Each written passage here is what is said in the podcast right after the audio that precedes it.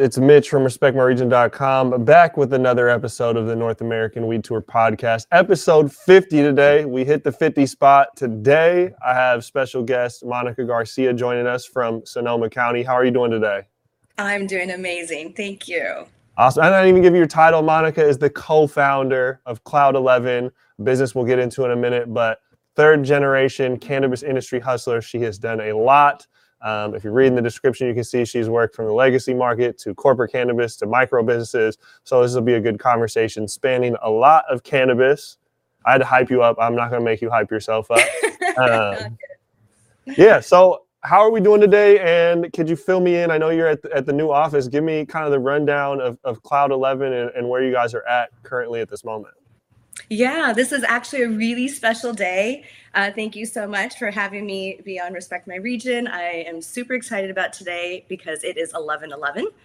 And uh, that is definitely my favorite number is 11. And Cloud 11 kind of stems from that as well. So 11 11 is special. Today will be our anniversary and moving forward. So super excited. We are in our office today in Sonoma County and just opened. And we're a consulting and management company. And we're just excited to team up with a really great group of people. So uh, I didn't even think of that, that it is 11 11 and it's Cloud 11. I didn't even, I don't know how I didn't see that, but that is pretty uh, serendipitous. right? Is that the That's right pretty word? I'm- special. yeah that is that is awesome so consulting you've you've been in this space quite a while as i said in your introduction you've worked on various sides sides and sizes of scale in this space um, give me a little bit of your personal journey in cannabis you know kind of what's brought you to this point Yeah, definitely. Uh, third generation. So my dad actually got us involved back in the day. And uh, my family is pretty much has always been in the hustle, meaning my, you know, my sister, my brother, my nephews, you know, just um, a lot of my cousins. I have a huge family. So, you know, really just started um, distributing um, eights in high school because I was able to get it from cousin Rudy. And uh, yeah, that's kind of just how I started. And then fast forward after um, having three kids and a daycare, I decided to turn my garage into a cultivation. So that was about five years, and I was uh, pretty much producing OGs at that time, and Mm. my pounds were going for about thirty five hundred to four thousand a pound. That was back in the day, good good numbers back Mm. then. And then fast forward to that, you know, I've always wanted to be part of the cannabis industry. I just knew that it was someday going to be legal. So I started to work for various companies, all startups, of course. Um, they've you know fallen, come and gone. Um, but my real, real corporate job was working with CannaCraft, and um, you know they gave me a great opportunity to really understand manufacturing and distribution, and then from there uh, uh, working at Nootropic. So I was able to actually grow a company to close to over 200 employees, and that was really awesome. So you know these corporates, you know they did give me a lot of um, opportunity to learn. Um, but what I've found out is I just want to be my own entrepreneur and you know really create a team of people that I want to work with. That's awesome. And and you have such a unique perspective to have had that corporate experience, that side of it that gets a bad side from the legacy market traditionally, but then you also come from the legacy market, so you kind of have seen all sides of the industry. Um, yes, I have. I feel like. I could bridge that gap a little bit. Yeah, and you know, with California, you know, it's it's no surprise like coming from the legacy market, obviously the accessibility of cannabis and the stigma was is a little bit lower on cannabis in California than than than the rest of the world. I know we still have a ways to go, and obviously with legalization, it's broken down a lot of walls. But California's been very blessed with a just a I don't know a higher tolerance for cannabis culture. You know, um, what was it Definitely. like growing up and, and kind of cutting your teeth in that market pre-legalization? Like the stigma around cannabis, like how how did you feel? I mean, clearly your family didn't abide by the propaganda stigma that was Yeah. put, pushed onto most people, but how did you kind of feel fitting in in the culture out there and kind of the stigma growing up in that? Well, a lot of it was secret. Right? Because like i said i had three kids and i was a coach and i you know coached them in many sports. So a lot of it was just hidden and it was a secret for a really long time. Of course my family knew about it um, but i always worked for uh, large corporations so i always had to hide that um, mm and you know i'm a daily i'm a daily stoner. I can i will admit you know i've pretty much been smoking about 20 years every day. So you know it was definitely something i had to hide.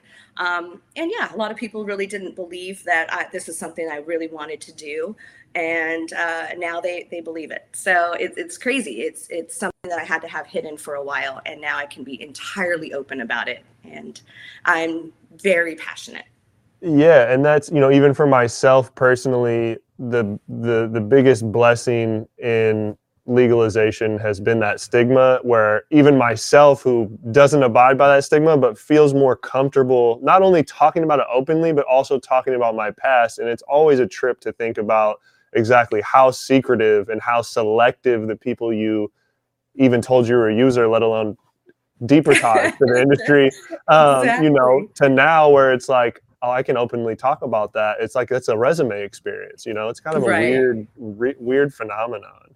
And speaking of resumes, you know, I was uh, in HR and a recruiter for 15 years. And so I thought it was really cool when I started to build my resume that I can actually put all of my cannabis experience on it. Mm. So even the traditional side, right? Yeah.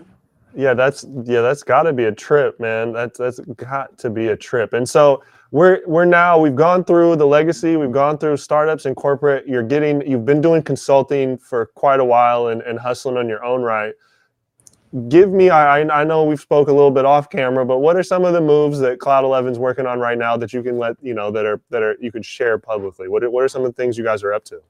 Yes. So I'm super excited. My other uh, co founder, her name is Luna Moon. Um, we've been really hustling together, trying to get Cloud 11 up and running. And then we just, um, just actually, uh, this is big news. So Amber Wilson is coming on board as a partner as well with Cloud 11, and she's going to be spearheading our sales department. So she's president of sales, and uh, we just got some really big accounts. Um, one of them is with Carlos Dew and Superbad. So we'll be taking over um, all of the sales portion for him. And uh, Cloud 11 actually is getting an investor, which we're really excited about. So uh, we're going to be really growing our team and hiring. So um, some of the things that we do is we also still broker. Um, we we broker license to license so we definitely help a lot of legacy farms help move their product um, because that's definitely something that they're struggling with right now.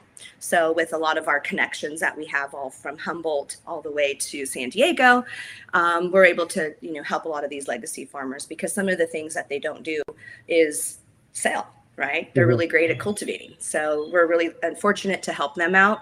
So brokering is still something we do. Um, and then we're also bringing on brands. So we have Superbad being one of them, and we have some more up and coming. And those are brands that we're going to sell into dispensaries and uh, delivery. And that's kind of what we're working on now. And then we're getting ready for Hall of Flowers and Emerald Cup. Awesome. And, and, and Emerald Cup will be up in your neck of the woods, you know? So, Yes. Um, that that's a benefit. I, w- I want to get into that in, in a little minute. Uh, but you know, for the brokering, I think what's so important and what, what stands out is, like you said, working with legacy farmers, the people that have been cultivating for a long time that really know cultivating, and they even if they know how to sell cannabis, this market selling it as a consumer package good and marketing, it kind of goes against everything that you used to do in the market. It being secretive and not telling anyone. You know, you you trained yourself to how can I let as the least amount of people know I do this to now right. how do I let the world know that I do this? um, and that puts you in a unique perspective to be able to help those people and that you've seen both sides. How how has that been um, working with these people, and what's kind of the internal satisfaction that you get from helping some of these people that have been around the block for a while but acclimate to this new new world that we're in? Well, like I said before, you know, I, I like to say that we bridge the gap, right? So, you know, a lot of these legacy farmers, they, they just want to cultivate. That's all they want to do. And, you know, they don't, they're not doing the hustle and bustle and going out there and, you know, the networking and meeting everybody. And so it's really nice to be able to, you know, work with these farmers who have trust in us because we definitely know the product really well. Um, we've been doing it for a long time, brokering on the traditional side, right? So we definitely understand the material and besides that, it's like, how can we help them with their seeds or their clones or their genetics or anything else that we could possibly do to help their farm?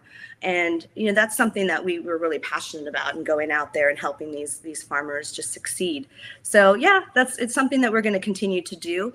And, uh, you know, an emerald, emerald triangle is, is a different place, right? Mm-hmm. Mm-hmm. it's, it's very unique and we're really fortunate to have the relationships that we do. Man, that is awesome. And so when it goes to just looking at the market, you know, whether you're going from, you know, helping with the wholesale transaction from, you know, farmer to store or ultimately thinking to the end consumer, what are some of the things that you take into consideration when looking at product and understanding how it's going to be priced and and how to move it? What are what are some of the components of, you know, raw flower that you look at as really important keys? Yeah, there's there's actually we're kind of going through that right now. Some of our cultivators, they're just so different. And we have the farms that are, you know, the dep game is is really big right now. And so a lot of the pricing for indoor cultivation has gone down.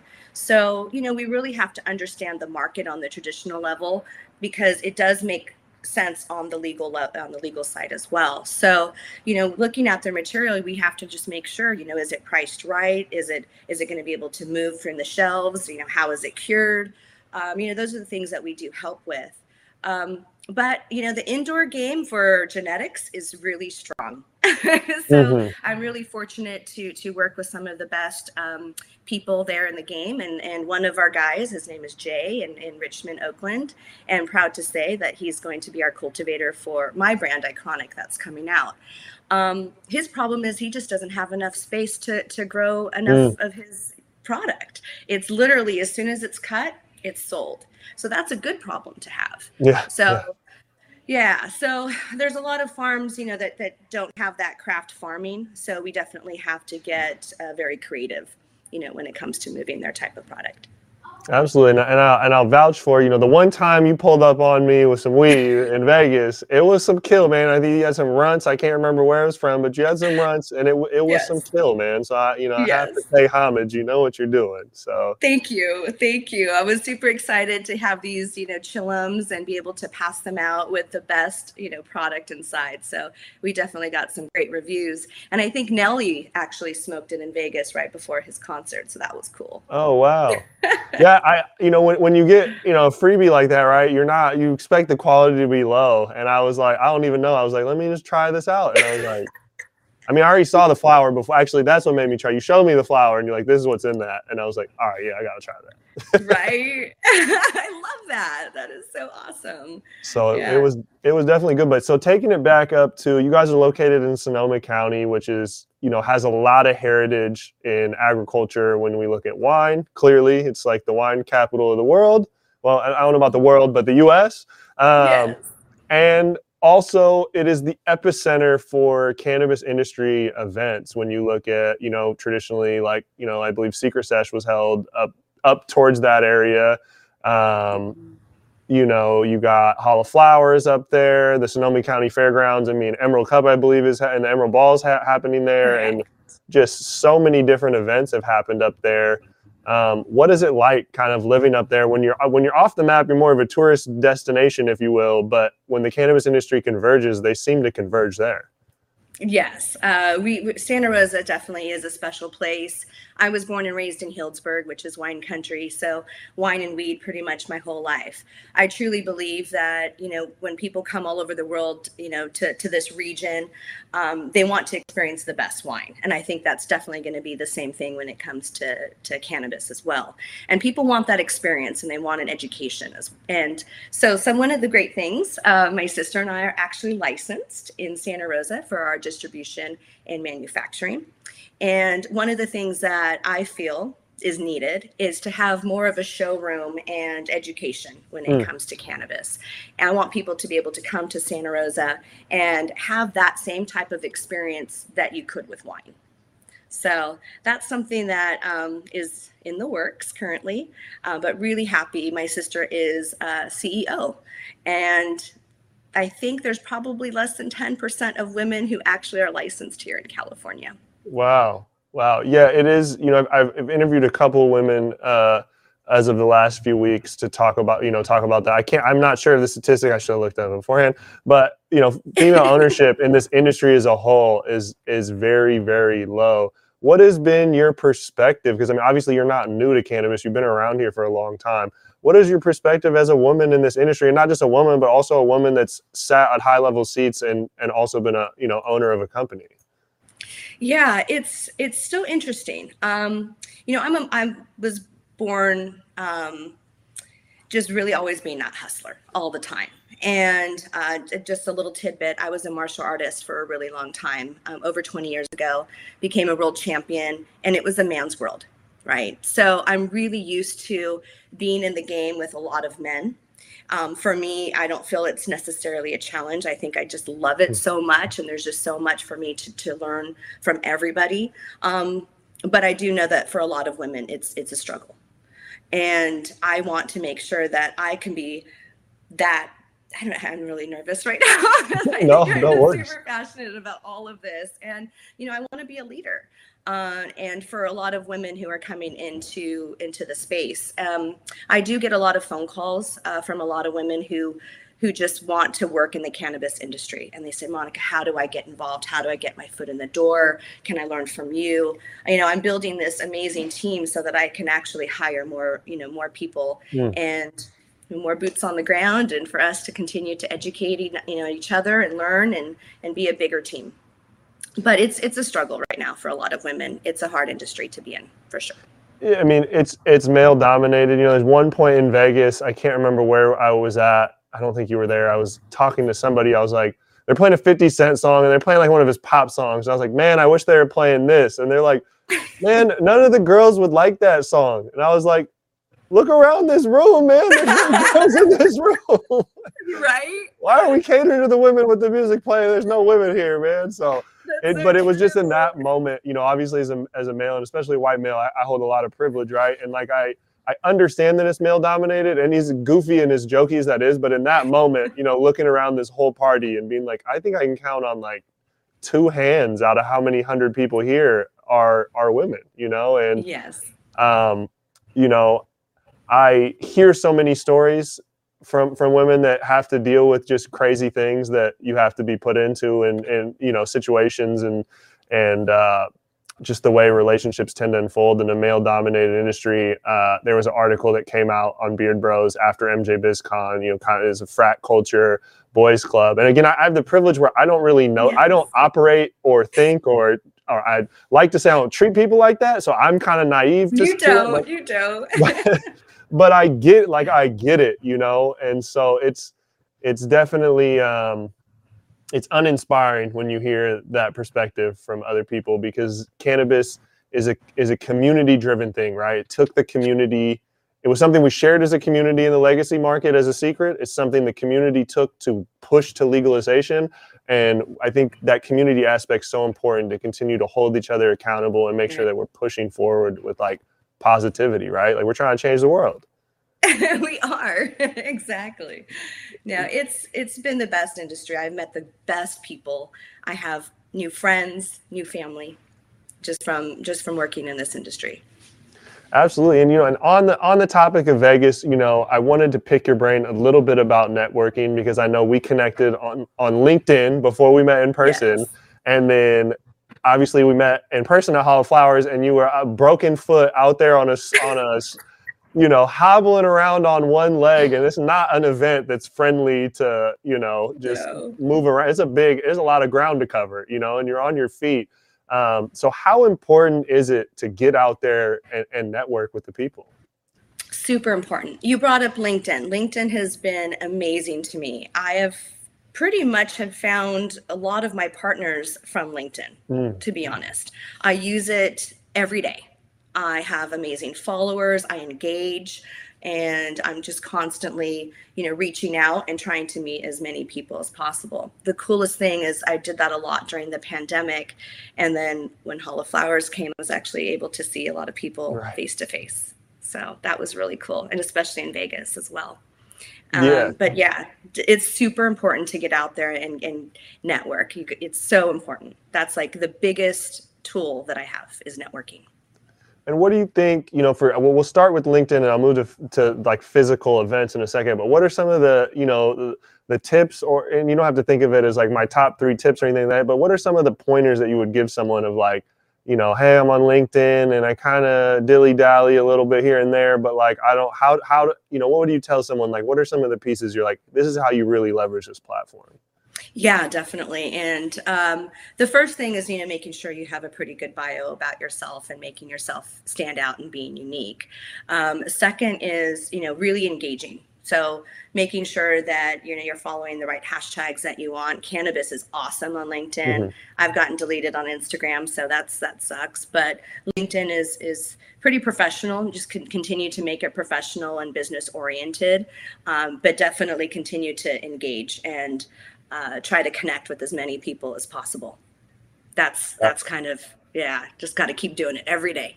Absolutely. You know, everybody always looks for like the cheat code when it comes to the internet, right? Like, how do I put the least in and get the most out? And like, ultimately, you get in what you put out, right? And and that engagement and just you know meeting people digitally, networking, messaging, and not even just shooting messages, but just like you said, and get scroll your timeline, like things, put your thoughts and opinions on it. Like, it's crazy, but you can build relationships that started from comments. You know, it's it's truly crazy. Um, I do have a funny story. Oh, spill it, spill it, man. Let me hear it.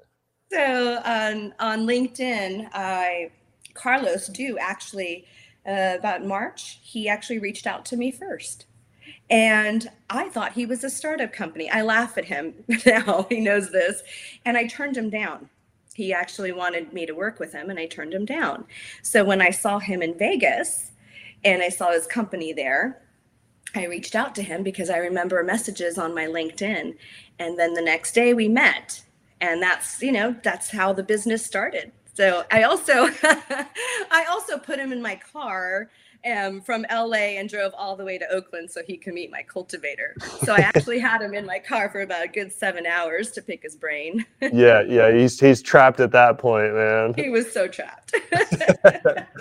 that's a mob, but but that's funny, you know, and that's the funny thing about, you know, what what the power of LinkedIn, right? Of taking it and like you mentioned it earlier of the pandemic of like taking these relationships that don't just the community the, the community of cannabis or the cannabis community on LinkedIn, especially the business community, is is not that big, right? And so when you get pretty heavy in that engagement and community building on the internet and you go to a hall of flowers or you go to a, a vegas then it's like i'm I'm not seeing people I don't know. I'm seeing all these faces I've seen in little thumbnail yes. photos, right? and and you can just the icebreakers are super easy. So, what are some of the the tips and thoughts that you have in terms of someone making sure they go to a Vegas or a Hall of Flowers? Like, how do they best leverage that for networking? Uh, you know, definitely. Um, I always say, you know, make your appointments, and you know, it's super, super important to make sure that you're, in, you know, setting appointments and and reaching out to your your people on LinkedIn and, and following up. I actually met Joey on LinkedIn. I don't know if you know that. Mm. And got I got you guys some business. Yeah, yeah. no, I, from that. Yep. So um yeah, it's just uh, that's what I would say. Just make sure that you're, you know, you're there at a certain spot, making appointments. People are coming to you. You're leveraging all of your networking skills, business cards, social media, um, and and just continuing to do that every day right now with cannabis. It's just really about putting your face out there as much as possible. Uh, yeah absolutely. The opportunities in this space are are quite literally limitless at this current place that we're at right? Like where you start today your trajectory can be so high tomorrow as opposed to tech or maybe some of the other corporate right. worlds you come in where the, the ladder is defined and the way you climb those steps maybe you skip up a step or two but it's like you have a five year plan that's pretty standard, right? Where in this industry, like, fuck, your, your two years could be, you know, exactly. it can completely change. Right. So I, I, mean, people in this industry are so amazing, and you just got to continue to to engage. Um, I also really love um, different platforms. Uh, WEIC with Kyra Reed, uh, Lady Jane Society. Um, she's really amazing when it comes to bringing a lot of women together uh, and you know constantly just you know watching podcasts mm-hmm. um, and just learning all the time and that's what i do every day i'm on linkedin as soon as i wake up in the morning every day. Uh, yeah, I, I don't know about it in the start of the morning, but I'm on LinkedIn every day for sure. And I, you know, I'll echo that. Like anybody out here that wants to make moves in the cannabis industry, you got to be on LinkedIn and you got to spend five to 10 minutes a day will be one of the most meaningful investments you'll ever put into this space. I agree. I agree. It is. Cool people. And so I, I've got a question for you, and I, and I put you in the hot seat a little bit. So, being in California, seeing cannabis so much as a broker, where is the best weed in California grown? well, I mean, I, I'm I'm gonna have to say here in in Sonoma County. I mean, I, I um, you know, love love Sonoma County, but no, there's a lot of great places. It really just depends on um, what you're looking for, right? Because I really truly love, you know, light assist. You know, I really mm-hmm. like a lot of the the sun and um, that you can't get from indoor, you know, cultivation, right? But um, yeah, I mean, I would say Sonoma County. okay. I, I'm not mad. You know, that's right in the you know somewhere in the middle of the Bay and Humboldt, which you know sometimes there's a fight where the Bay obviously is indoor grown, and you know Humboldt and, and Mendo the Triangle. You know, that's that's outdoor, and then you know in between, whether it's Santa Barbara, Santa Rosa, or Sonoma County area, that's you know the light deps are you know you guys are going crazy on the, the greenhouses yes. right now. Um, and so that's another thing, you know, back to you know this your your prediction, which I, I also like coincide with the belief that you know California and specific areas of California are going to really be known as like the appellation areas for the cannabis plant in the future. Um, explain a little bit more just your thoughts of like the parallels of where you see cannabis kind of mimicking wine in wine country. When you think of your you know your wine experience you know when you go to a lot of the wineries and you're doing wine tasting um, i'm you know you get to actually you know taste a lot of different types of wines. I'm hoping that that's going to be the same case um, for cannabis uh, when we can have smoking lounges. Right. and i'm hoping the laws would change soon enough for that because then you're able to actually taste before you buy right? So um, but there's an education piece to that too. People love to see you know why you know, why am I smoking this? What is the terpenes? You know, what are the cannabinoids? Like, how was this grown? How, what was your style? Everyone has a different style, right? Um, and I think people really want to learn those things. It's uh, it's still a question for a lot of people. People really don't understand all of it. So um, I think there's an excitement to that um, when people want to come to this region and want to learn, and that's going to be from all over the world. Mm-hmm. So absolutely, and you know, and that's you know, I think about. I'm not the biggest wine drinker. My wife is, but when you go to a winery, right? I mean, when you go to the store, you buy one bottle, and you know you're committed to that bottle, right? When you go wine tasting, you get an array of of of glasses. They're usually varying in the the the, the types of wine, and you usually get with that some sort of education of why is this wine white and this one's red and then this one's pink, right? And you in that experience, you discover, oh, I actually like rosé. You know, I never knew that before. and this. And yeah. rosé is made this way. That makes sense why I like it or whatever, you know. and so I very much agree with you in in cannabis that there's, you know, the education component is is so huge, so huge. And without that, right, you can't understand why you like something as opposed to something else. Or I like this, so maybe I'll try, you know, I like this genetic and this genetic is a parent of this genetic. So let me find, you know, kind of go down these lineages to find what I like. Yeah. And, you know, right now it's all about THC content when a mm-hmm. lot of, mm-hmm. you know, buyers are going into dispensaries and, okay, what's the most THC? Right. So it, it's just, in time it's not going to be that I, I feel that it's going to be about terps and and people are, will start to get educated on that yeah, and so for you, for the people out there, you know, most of the people out there that watch this are from the industry, so they get it. But the people that don't, do you need to buy cannabis off THC percentage? What what's your what's your thoughts? No, not necessarily. I mean, believe me, I love great weed that has that big THC, but on a daily, that's not what I'm smoking every day. I definitely love my sativas in the morning, and and um, you know I love that sun grown, like I told you.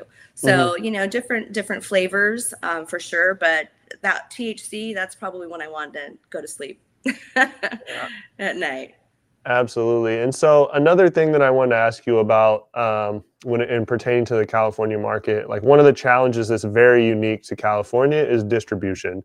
Simply because of the sheer geographic size of the state, but also the geography and you know the the Emerald Triangle we speak about. You know, you're getting hours of dirt roads through no service to get there, and LA is a long. You know, you can yes. drive through Washington and Oregon.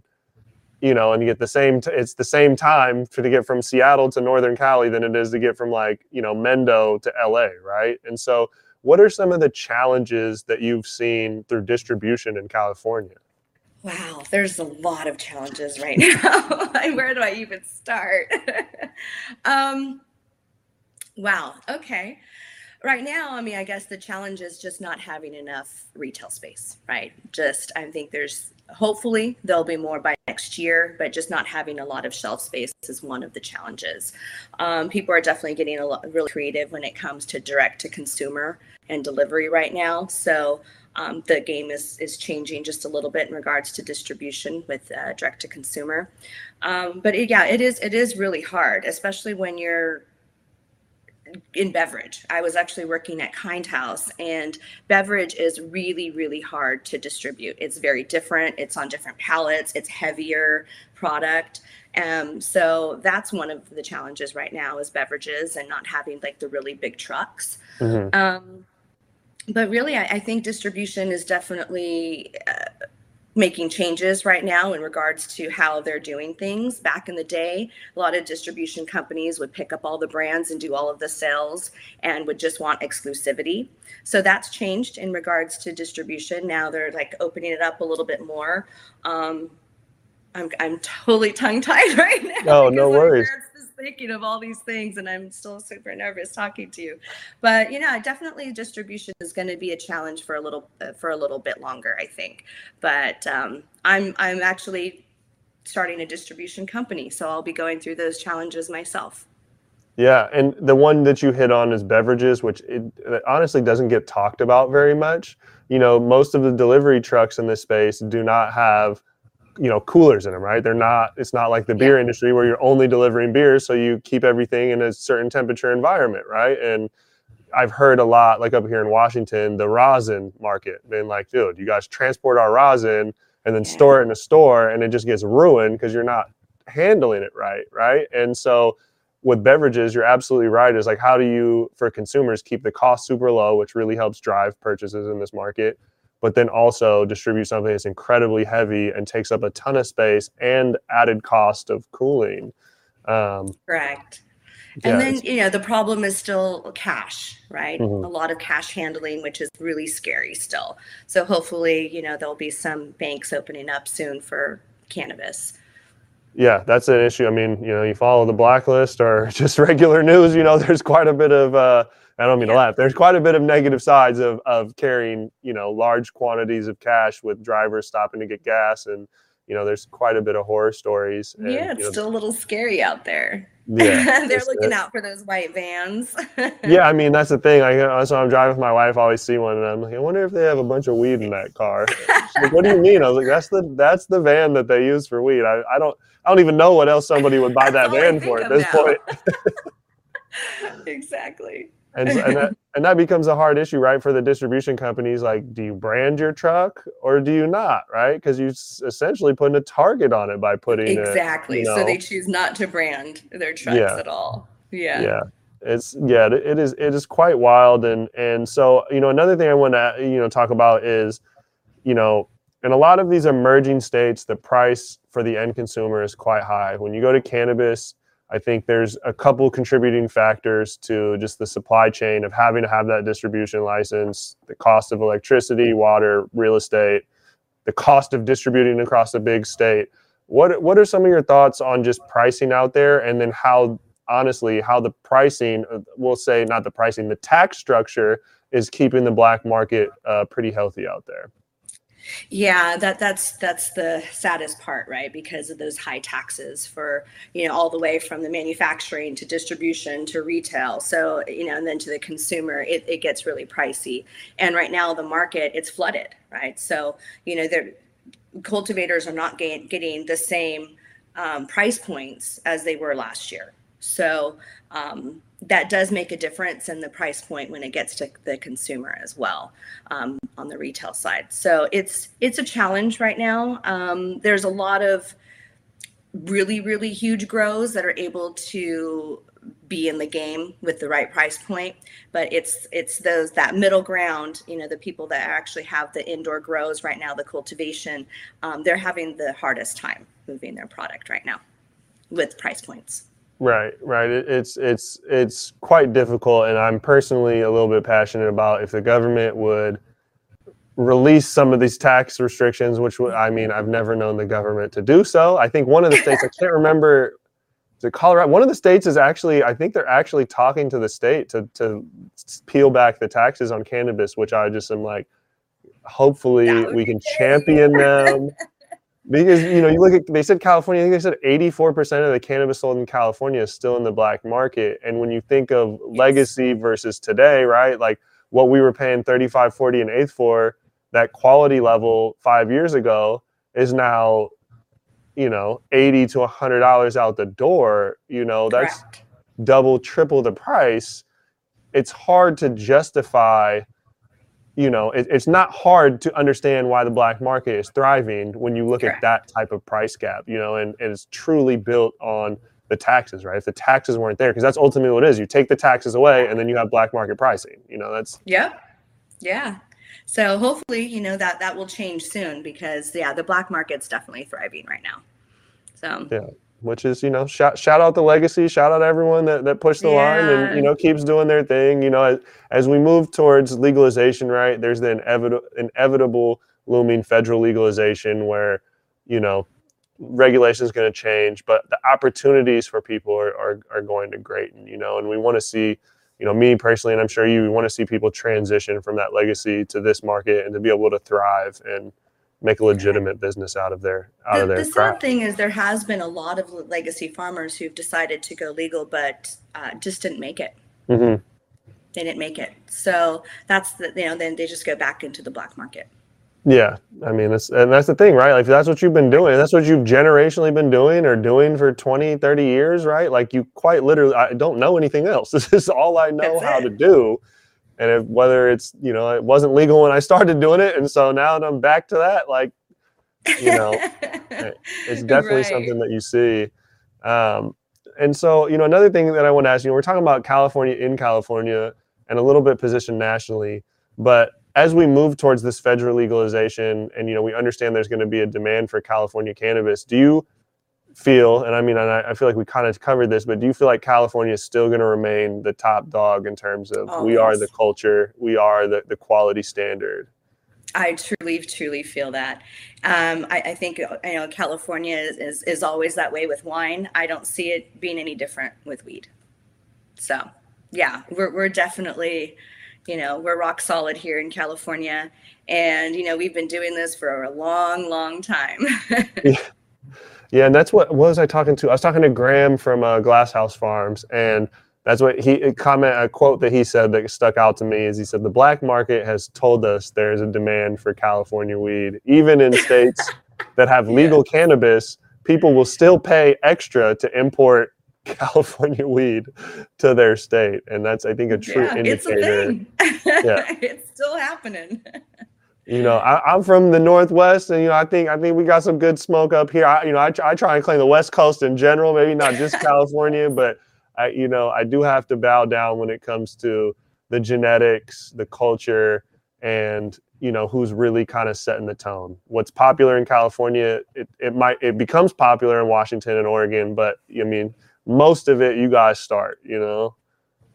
Right, right. There's some there's some really amazing people out here with the genetics and you know that's something I have been following for a while now and so I'm really really excited to work with a really great team in Richmond, Oakland and you know more on that in the future but uh, definitely coming up. Yeah, we're I'm super excited to see what you do with Cloud 11 and and and your vision for Sonoma County, you know, and whether it's your role in it or your just vision for how that area looks in general. Um, I'm excited, man. I'm I'm I'm excited for five, ten years down the line to you know take take a trip out to wine country and and see explore that, but then also explore you know the true potentials of what what cannabis is going to look like here in five years. Thank you so much. Yeah, this is uh, an amazing time for Cloud 11 right now. Really excited with the partners that I have on my team. And, you know, we're really going to be going out there in, in a big way. So you'll be seeing a lot of us. Hell yeah. Well, thank you so much for hopping on this podcast episode thank with you. us today. Um, appreciate the, the, you know, the support through the years as well, but, you know, very much for making your time today. And uh, yeah, man, just thank you. Thank you. 1111. uh, yeah, I, I, I, can't get over that. That's dope. So we're 1111 talking with Cloud 11, man. This is a North American Weed Tour podcast, episode 52. That's another milestone. We're hitting all sorts of weird numbers so awesome. today. It's it, it was meant to happen. So thank you very much, Monica. Really appreciate that. Um, where, where can people find you too? Before we get out here, we got to plug that. Where can where can people find you? Find Cloud Eleven. Yes, right yes, please. Um, you can find me on. Uh, we just started a new Instagram, so our IG is Cloud 11 INC, and it's Cloud spelled out 11 INC. Uh, we're working on a website currently right now, but you can definitely find me on LinkedIn, Monica Garcia. Connect with me. Um, would love to connect with anybody. I'll be actually touring all throughout California, so um, make an appointment. Hell yeah! Well, thank you for hopping on, and I'll, I'll, probably see you here in Palm Springs here in a couple weeks, man. That's, that's, that's I will coming be up. there.